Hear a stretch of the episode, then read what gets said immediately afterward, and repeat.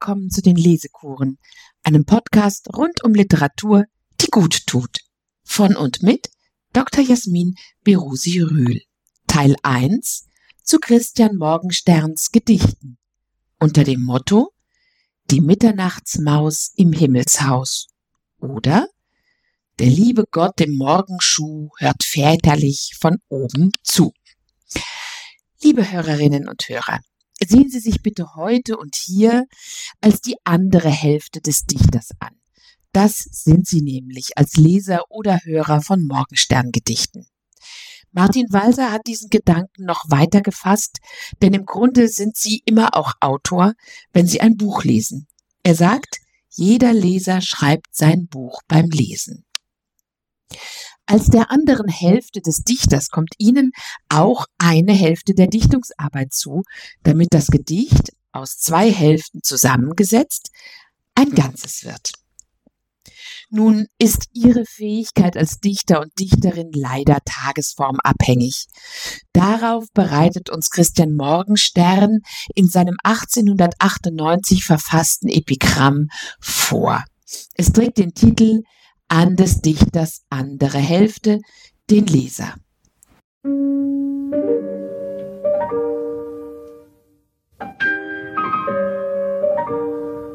An des Dichters andere Hälfte, den Leser. Wie, wenn der Wind von fernen Dingen singt, heut magst du ihn verstehen und morgen nicht. So wehen unsere kargen Worte dir des Lebens unbestimmten Duft hinüber. Und heute schwillt dein Herz in Ahnung mit, und unser Werk wird ihm von neuem Welt. Und morgen stehst du fremd und kalt vielleicht, und vor dir liegt ein totes, stummes Lied.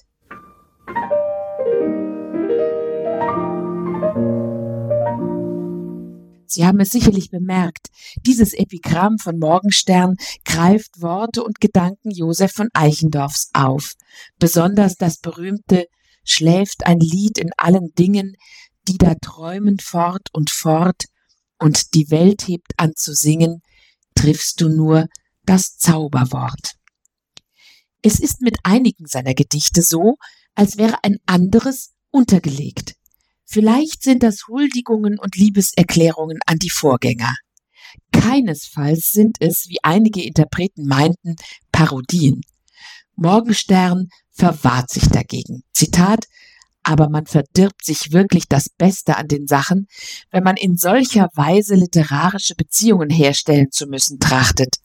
Sie sind ganz abseits von allem literarischen Geist entstanden und haben nie auch nur im Traum eine Verspottung oder dergleichen zeitgenössischer Lyrik sein sollen.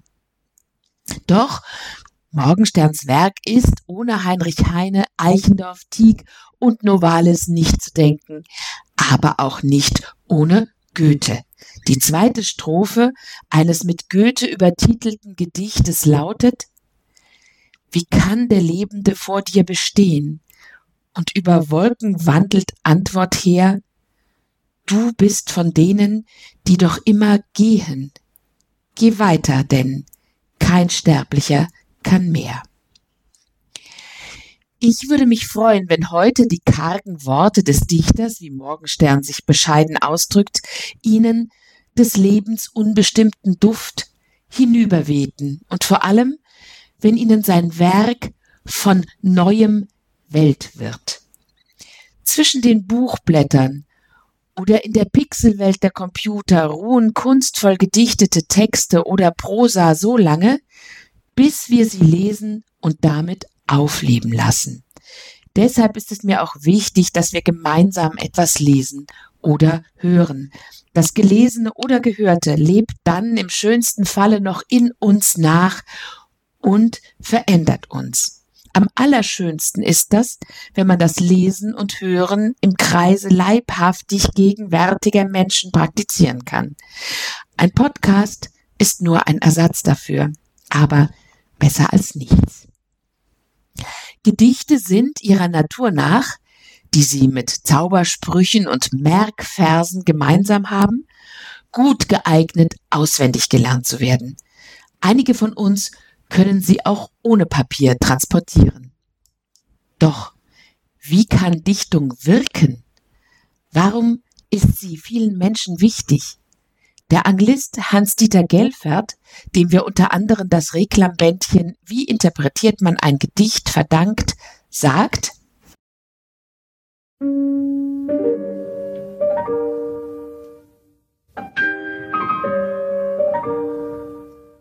Der Bereich der sinnlichen Vorstellung ist die wichtigste Schicht in jedem Gedicht. Auf klanglichem Gebiet ist die Dichtung der Musik unterlegen, auf begrifflichem der Philosophie.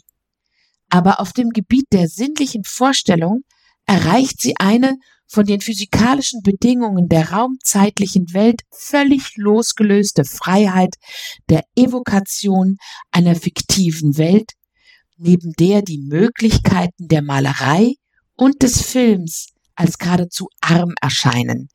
Denn diese sind auf die Sinneswahrnehmungen des Auges und beim Film auch noch des Ohres eingeschränkt, während die vorgestellte Welt der Dichtung in der Fiktion von allen Sinnen wahrgenommen wird. Soweit Hans-Dieter Gelfert.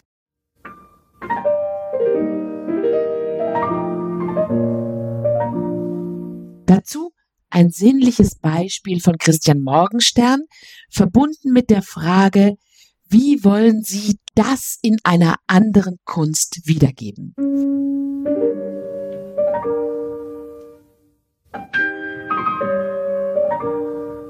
Bim, bam, bum.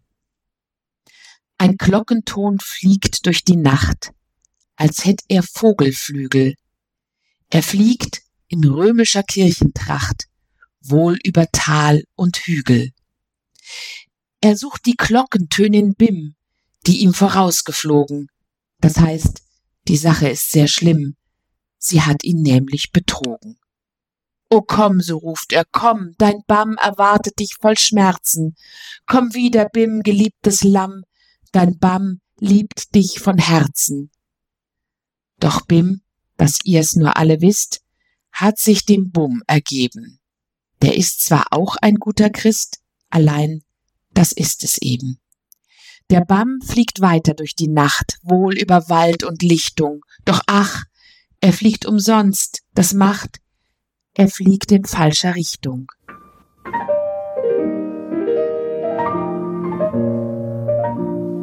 Christian Morgenstern lebte zwischen 1871 und 1914. Er wurde geboren in München, wuchs in Breslau auf, wirkte in Berlin, vor allem aber auch auf Reisen. Er starb bei Meran. Sein kurzes, von Tuberkulose überschattetes und verkürztes Leben passte somit zeitlich ganz und gar in das Zweite Deutsche Kaiserreich, das nach dem Deutsch-Französischen Krieg 1871 gegründet worden war und 1918 mit Ende des Ersten Weltkrieges unterging. Morgenstern starb im März des Jahres 1914 vor seinem 43. Geburtstag im Mai und bevor im Sommer der Krieg begann, der das Ende der deutschen Belle Epoque bedeutete. Die 43 Jahre des Friedens umfassten also Morgensterns Lebenszeit. Robert Gernhardt hat seinem geliebten Vorfahren in seiner Poetik einige Seiten gewidmet und fasst schön zusammen, wer Morgenstern war. Christian Morgenstern war vieles. Er war Journalist und Verehrer Friedrich Nietzsches.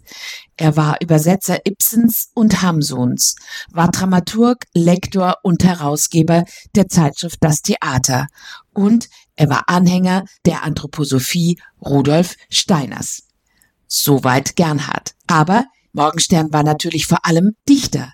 Christian Morgenstern hat uns Wunderbares hinterlassen, Hochkomisches und Poetisches. Dabei hat der komische Geist seiner Verse, wie Gernhard feststellt, dem Komik-Killer Nummer eins, dem Zahn der Zeit, chlorreich getrotzt. Zu seinen Lebzeiten erhielt er als einzige Ehrung 1913 von der Schiller Stiftung eine Ehrengabe in Höhe von 1000 Mark. Das war viel und machte ihn froh. Dringend gebrauchen konnte er es auch.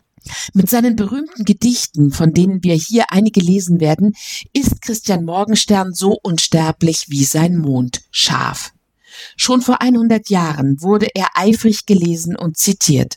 Im Ersten Weltkrieg vom Fliegergeschwader Richthofen ebenso wie 1916 bei Dada in Zürich im Kabarett Voltaire. Er hat aber auch anderes verfasst, was heute fast unbekannt ist und auch damals nicht groß herauskam. Dichtungen, die ihn als Suchenden, als Nietzscheaner, als Mystiker, später und am Ende seines Lebens als Anhänger Rudolf Steiners zeigen. Das machen schon die Titel der Bände deutlich. Auf vielen Wegen, Ich und die Welt, Einkehr, Ich und du, wir fanden einen Pfad. Es gibt die These, dass die Leser sich damals wie heute deshalb so wenig für die ernste Dichtung Morgensterns interessieren, weil sie eine geringe künstlerische Qualität hat, ja mittelmäßig und epigonal ist. Und das wiederum ist sie, weil sie Botschaften vermitteln will und darum oft konstruiert und blutleer ist. Sein letztes Werk, Wir fanden einen Pfad, veröffentlicht 1914, wollte die Kosmologie und Christologie Rudolf Steiners vermitteln. Um das zu erreichen, so der Morgenstern-Biograf Jochen Schimmang, muss man, Zitat, auf die herkömmliche Sprache zurückgreifen und an eben jene Sinnhaftigkeit und Transportfähigkeit dieser herkömmlichen Sprache glauben, die Morgenstern in der Galgenpoesie gerade in Zweifel gezogen hat. Insbesondere die anthroposophische Schule ist natürlich anderer Ansicht. Da Morgensterns Witwe, die ihren Mann um sage und schreibe 55 Jahre überlebte und auch ihr nachmaliger Lebensgefährte, Freund und erster Biograf Morgensterns Michael Bauer ebenfalls Anthroposophen waren, lebt auch diese Tradition fort. Kurt Tucholsky schrieb als Ignaz Frobel 1924 ratlos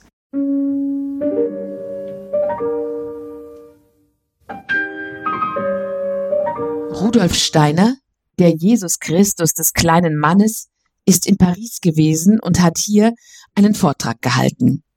Es war eine streng geschlossene Gesellschaft. Man hatte mich nicht eingeladen und so hatte ich Gelegenheit, den Ausführungen Herrn Steiners zu lauschen. Im Ganzen sieht Steiner aus wie ein aus den Werken Wilhelm Buschs entlaufener Jesuit. Christian Morgenstern liebte ihn.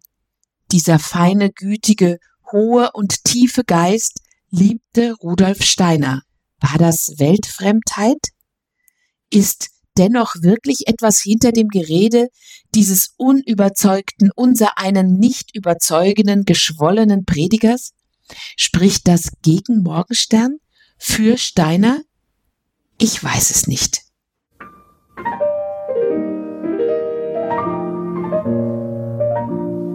Soweit Kurt Tucholsky in der Weltbühne 1924. Die Problematik der zwei verschiedenen Sichtweisen auf Christian Morgensterns Werk wurde schon ganz früh benannt. Zum Beispiel von einem so großen Literaten wie Josef Roth 1921.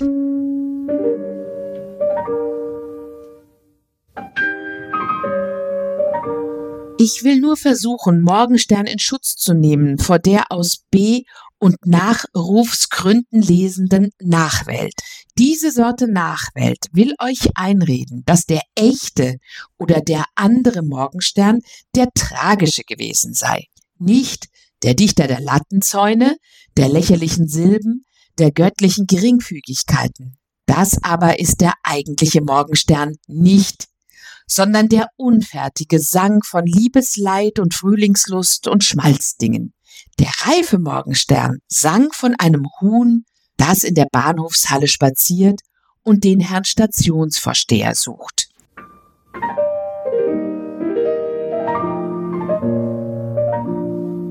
Ich gebe Ihnen nun das Huhn.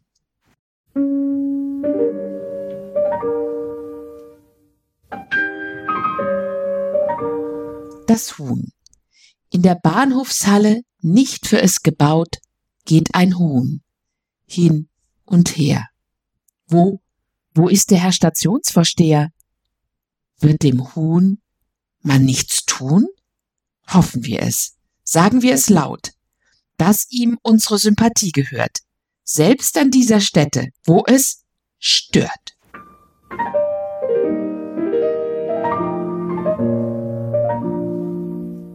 Josef Roth besprach das Gedicht im Prager Tagblatt. Zitat, in der Lächerlichkeit dieser unvermittelten Begriffsverknüpfung Bahnhofshalle, Huhn, Stationsvorsteher ist die Tragik genauso erschütternd wie in Hebbels Nibelungen, in Shakespeares King Lear, in Strindbergs Totentanz.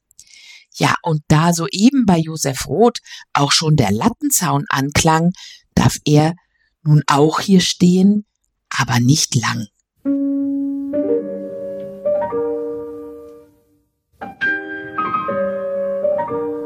Der Lattenzaun.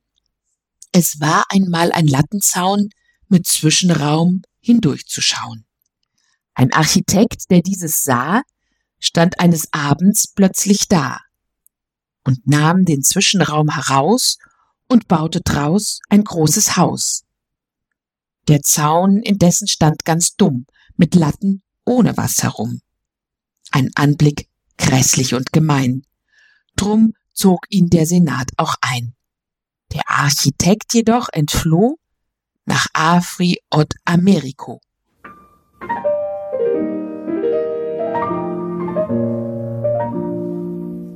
Wie nur kommt ein Mensch auf eine solche Idee? Ich meine nicht den boshaften Architekten, der ganz offenbar eine Straftat begangen hat, als er den Zwischenraum aus dem Lattenzaun herausgenommen hat und daraus ein großes Haus gebaut hat. Dass der Architekt sich damit vergangen hat, zeigt ja auch seine Flucht nach Afri od Americo, was köstlich frech gedichtet ist, denn die großen Kontinente der Erde um des Reimes willen umzunennen, das ist fast unfassbar. Dass in Morgensterns Welt häufig der Staat über alles wacht, zeigt in diesem Gedicht der Senat, der den nun grässlich hässlichen Zaun mit Latten ohne was herum einzieht. Zu Morgensterns Lebzeiten erschienen 15 Bändchen mit 900 Gedichten, darunter einige Neuauflagen mit Ergänzungen. Aus seinem Nachlass veröffentlichte die Witwe in verschiedenen Ausgaben weitere 700 Gedichte sowie Geschichten, Szenen, Essays und etwa 1400 Epigramme, Sprüche, Aphorismen und Fragmente. Die Werkgenese ist sehr komplex. 1988 wurde die vor kurzem fertiggestellte kommentierte kritische Gesamtausgabe in neun Bänden im Verlag Urachhaus, das ist ein anthroposophischer Verlag, herausgegeben. 1895 publizierte Christian Morgenstern im Alter von 23 Jahren sein erstes Bändchen. Er hat es selbst mit geliehenem Geld finanziert, das war ihm aber peinlich und sollte verschleiert werden. Es trägt den Titel Infantas Schloss und wollte zu neuem aufbrechen. Zitat längst gesagtes Widersagen habe ich endlich gründlich satt. Schon in dieser ersten publizierten Sammlung scheint öfter der Mond. In einem Gedicht steigt er mit Groll auf, weil die Menschen zu Bett gehen, wenn er kommt. Das Gedicht Mondaufgang faszinierte den selbst auch erst 20-jährigen Rainer Maria Rilke 1895 so sehr, dass er dem jungen Autor schrieb, er habe das Mondgedicht und den Epilog zehnmal gelesen. Wir lesen es jetzt einmal.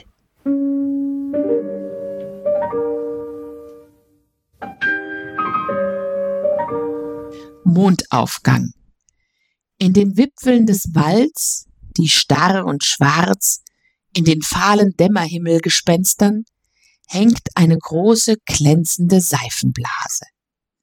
Langsam löst sie sich aus dem Geäst und schwebt hinauf in den Äther. Unten im Dickicht liegt Pan, im Munde ein langes Schilfrohr, dran noch der Schaum des nahen Teiches verkrustet schillert. Blasen blies er, der heitere Gott, die meisten aber platzten ihm tückisch. Nur eine hielt sich tapfer und flog hinaus aus den Kronen. Da treibt sie schimmernd, vom Winde getragen, über die Lande. Immer höher steigt die zerbrechliche Kugel. Pan aber blickt mit klopfendem Herzen, verhaltenen Atems ihr nach.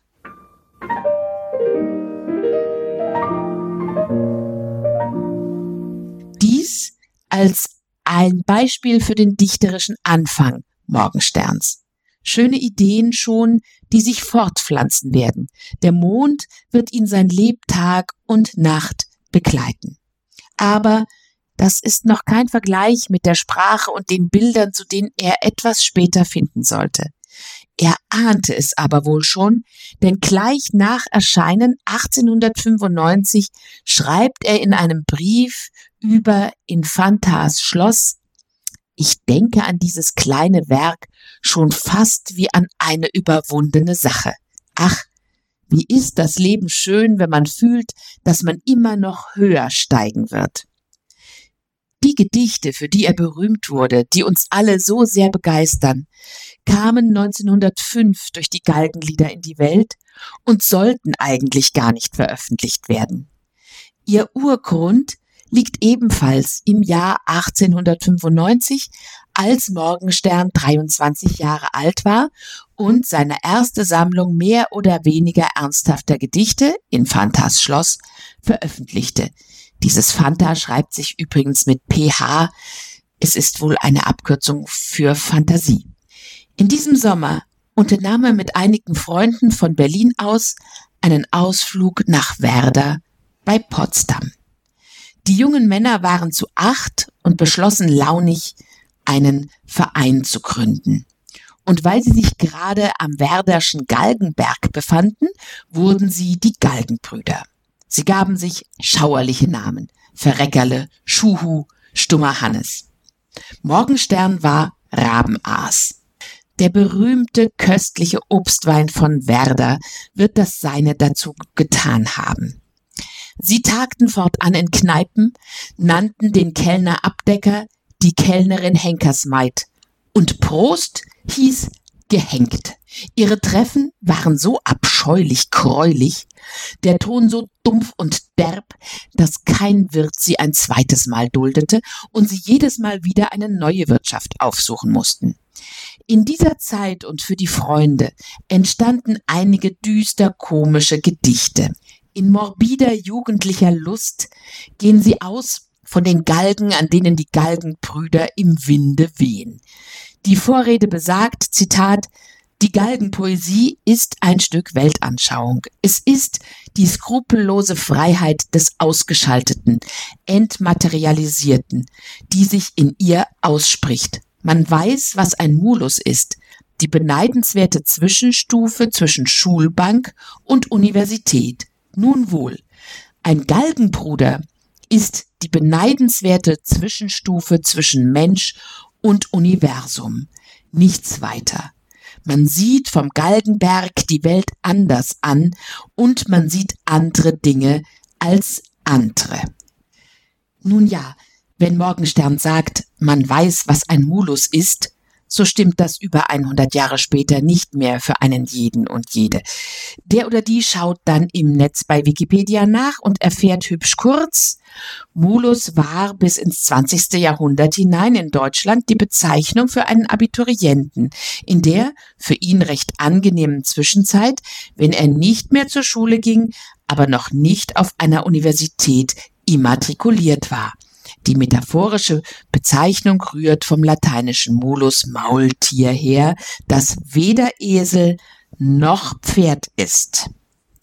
Also ein Bild, das hervorragend zu Morgenstern passt.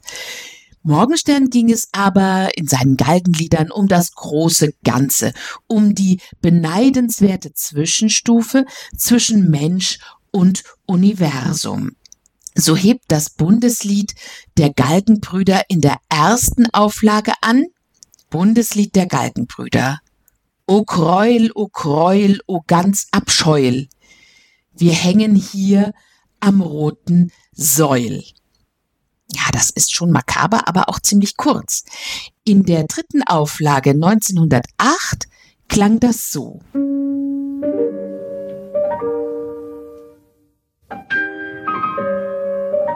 O schauerliche Lebenswirren, wir hängen hier am roten Zwirn. Die Unke unkt, die Spinne spinnt und schiefe Scheitel kämmt der Wind.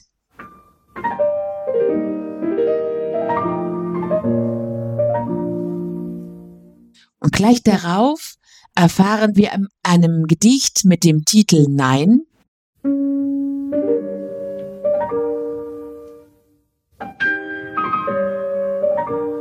Nein. Pfeift der Sturm, keift ein Wurm, heulen Eulen hoch vom Turm? Nein. Es ist des Galgenstrickes dickes Ende, welches ächzte, gleich als ob im Galopp eine müd gehetzte Meere nach dem nächsten Brunnen lechzte, der vielleicht noch ferne wäre.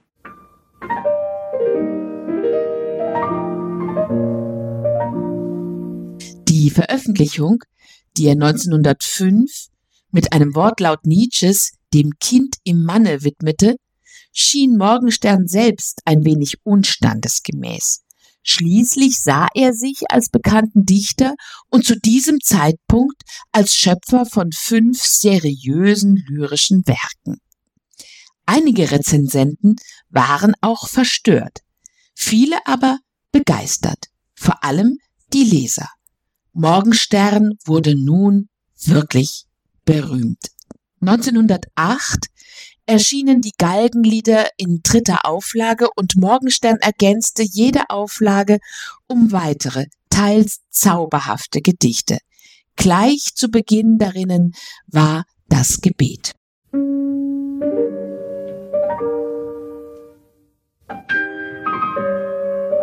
Das Gebet. Die Rehlein beten zur Nacht, halb acht, halb neun, halb zehn, halb elf, halb zwölf, zwölf. Die Rehlein beten zur Nacht, halb acht. Sie falten die kleinen Zehlein, die Rehlein.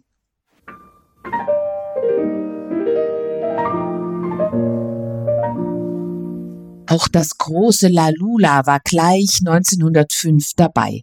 Das lese ich nicht. Das kann ich nicht aussprechen. Sie kriegen dafür das kurze Gruselett. Bitte gruseln.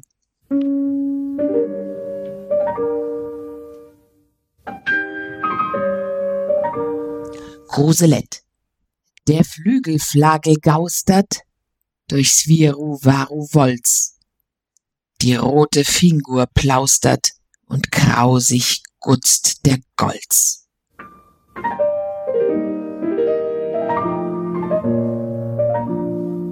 Unter den Galgenliedern fanden sich bald auch Palmström und Korff ein. Das sind zwei Herren, die recht erfindungsreich sind und der Welt mit deren Wunderwerken aufgeschlossen gegenüberstehen. Gern hätte Morgenstern Palmström gleich als eigenes Bändchen herausgebracht. Aber sein Verleger Bruno Cassira wollte das zunächst nicht und ergänzte die Galgenlieder um Palmström und später um Gingans. Diese teils verwandten, teils eigenen Abteilungen der Galgenlieder wurden wahrscheinlich erst möglich, nachdem Morgenstern circa 1906 Fritz Mautners 1901 erschienenen Beiträge zu einer Kritik der Sprache kennengelernt hatte. Palmström durfte dann 1910 unter Kassierer doch noch allein in die Welt, ohne Galgenlieder. Zwischendurch erschien 1906 der Band Melancholia, darin einiges Schwächeres, aber auch ein Gedicht, das später Titel einer eigenen Auswahl wurde.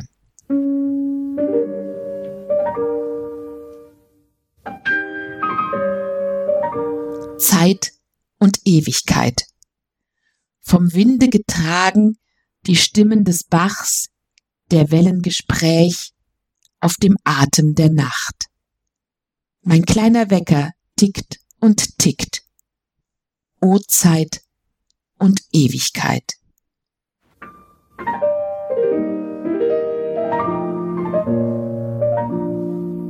Das Rührende gewinnt dieses Gedicht wohl durch den kleinen Wecker, der tickt und tickt. Durch das Adjektiv klein und durch sein Tun kommentiert der Wecker wie etwas Lebendiges die Natur, die wir in Wind und Wasser hören. Christian Morgenstern war ein großer Meister der kleinen Form. Zwar hat er zeitlebens Dramen konzipiert und sich auch an Romanen versucht, aber das war nichts für ihn. Zitat, meine poetische Begabung ist nicht derart, dass ich sie wie einen Ochsen einspannen kann. Sie wirft mir hier und da wie ein schönes Kind Blumen und Früchte zu. Deshalb kann ich sie aber noch lange nicht zwingen, sich als Blumen- oder Obstverkäuferin an die Straßenecke zu setzen und mich durch ihr Geschäft zu ernähren. Das schreibt er als junger Mann an seinen lebenslangen Freund Keißler im Jahr 1894. Friedrich Keißler wurde später ein bekannter Schauspieler und war einer der acht Galgenbrüder. Schon als 13-Jähriger verfasste Morgenstern ein Trauerspiel und scherzhafte Verse. Er schrieb in sein Tagebuch, alles Ulkige gefiel, mit dem Trauerspiel fiel ich so ziemlich durch.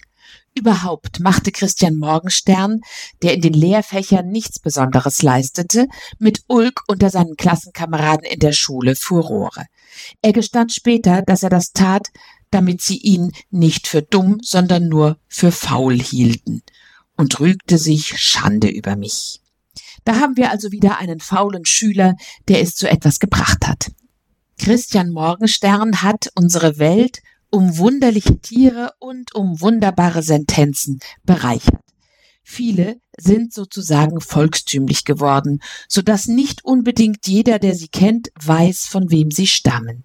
Zum Beispiel die Sentenz über die Möwen, die alle aussehen, als ob sie Emma hießen.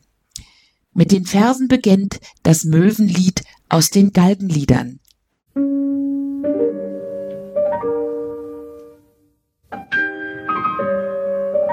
Möwenlied. Die Möwen sehen alle aus, als ob sie Emma hießen.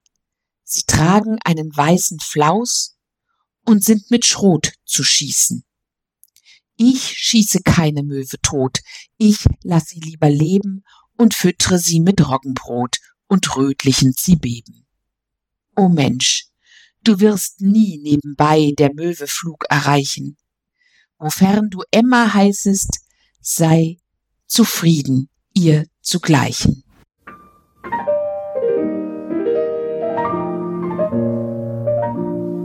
Hört hier eine Emma zu? Dann möge sie sich bitte melden. Das Möwenlied im Titel Lied sehen Sie den romantischen volksnahen Ton, beinhaltet vieles von dem, was Morgenstern ausmacht. Zum einen sprachlich, die feine Melodieführung beispielsweise, zum anderen inhaltlich. Morgenstern liebte Tiere und die Natur. Er konnte sich nicht entscheiden zwischen Berg und Meer. Zitat, mein Herz ist in diesem Sommer, das war 1895, zwischen Nordsee und Alpen hin und her gezogen worden, und ich werde wohl nie dazu kommen können, einen Teil der unendlichen Natur vor einem anderen zu bevorzugen. Das begann schon in seiner Kindheit, die ihm, weil sein Vater Landschaftsmaler war, immer wieder an die verschiedensten oberbayerischen Seen brachte. Zitat, ich möchte sagen, dass ich immer noch im und vom Sonnenschein meiner Kindheit lebe. Das schrieb er 1908. Ja, die Natur hat für ihn sogar etwas andachtsvoll Religiöses.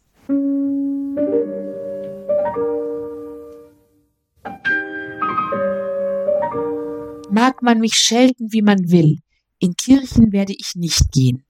Aber wenn ich einsam wandere in der schönen, erhabenen Natur, dann will ich stehen bleiben oder ins weiche Gras mich niederlassen und will zu den Sternen emporsehen und auf die Felsen, die Bäume, die Bäche, und mein Geist wird alles bevölkern mit lieben Gestalten, mit Hoffnungen, Träumen, Erinnerungen.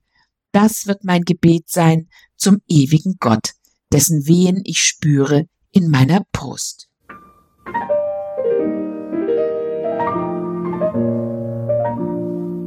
Auch damit sind wir bei den späten Romantikern. Aber Christian Morgenstern war auch ein Dichter der Moderne. Das sehen wir zum Beispiel daran, dass sein Palmström von einem Auto überfahren wird. Aus diesem Gedicht stammt eine der berühmtesten Sentenzen Morgensterns.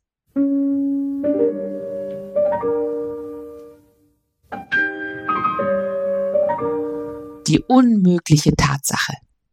Palmström, etwas schon an Jahren, wird an einer Straßenbeuge und von einem Kraftfahrzeuge überfahren. Wie wahr, spricht er sich erhebend und entschlossen weiterlebend, möglich, wie dies Unglück, ja, dass es überhaupt geschah. Ist die Staatskunst anzuklagen in Bezug auf Kraftfahrwagen? Gab die Polizeivorschrift hier dem Fahrer freie Trift? Oder war vielmehr verboten, hier Lebendige zu Toten umzuwandeln, kurz und schlicht? Durfte hier der Kutscher nicht? Eingehüllt in feuchte Tücher prüft er die Gesetzesbücher und ist alsobald im Klaren. Wagen durften dort nicht fahren. Und er kommt zu dem Ergebnis, nur ein Traum war das Erlebnis, weil, so schließt er messerscharf, nicht sein kann, was nicht sein darf.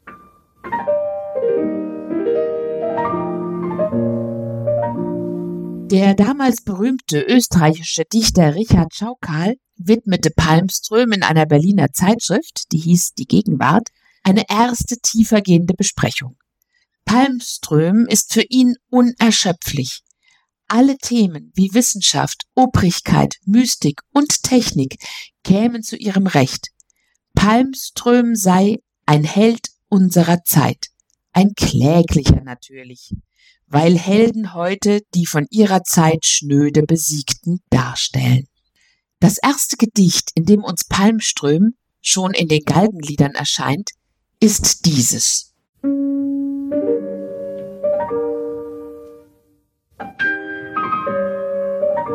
Palmström.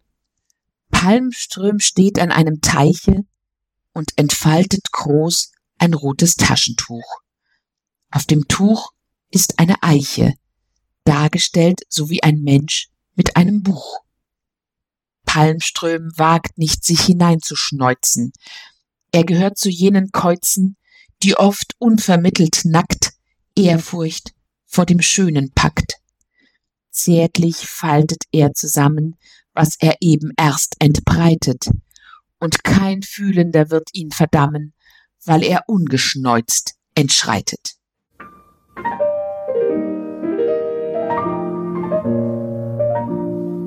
Ein sehr wichtiger und nicht wegzudenkender Genosse von Palmström ist Herr Korff oder von Korff. Die beiden Herren hat Morgenstern während seiner Arbeit an der Fortsetzung der Galgenlieder entwickelt und sie entfalteten sofort ein Eigenleben.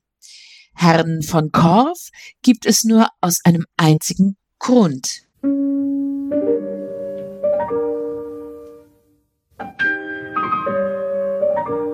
Das böhmische Dorf. Palmström reist mit einem Herrn von Korff in ein sogenanntes böhmisches Dorf. Unverständlich bleibt ihm alles dort, von dem ersten bis zum letzten Wort. Auch von Korff, der nur des Reimes wegen ihn begleitet, ist um Rat, verlegen. Doch just dieses macht ihn blass vor Glück. Tief entzückt kehrt unser Freund zurück. Und er schreibt in seine Wochenchronik wieder ein Erlebnis voll von Honig.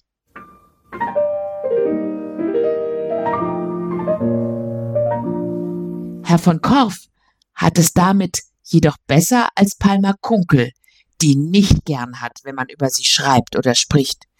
Deshalb wissen wir über sie eigentlich nichts.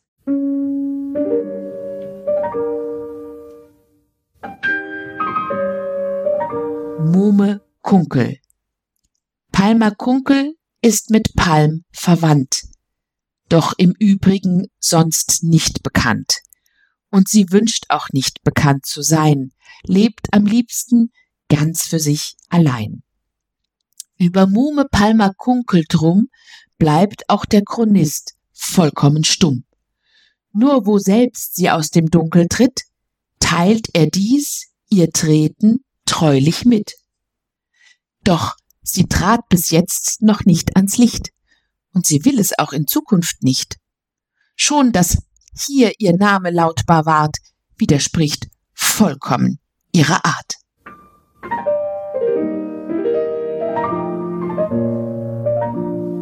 Liebe Hörerinnen und Hörer, da Palma Kunkel auf keinen Fall Aufmerksamkeit erregen möchte, lassen wir sie in Ruhe. In der nächsten Folge erfahren Sie mehr über Christian Morgensterns Leben und dann besuchen wir das Mondschaf und die Mitternachtsmaus. Versprochen.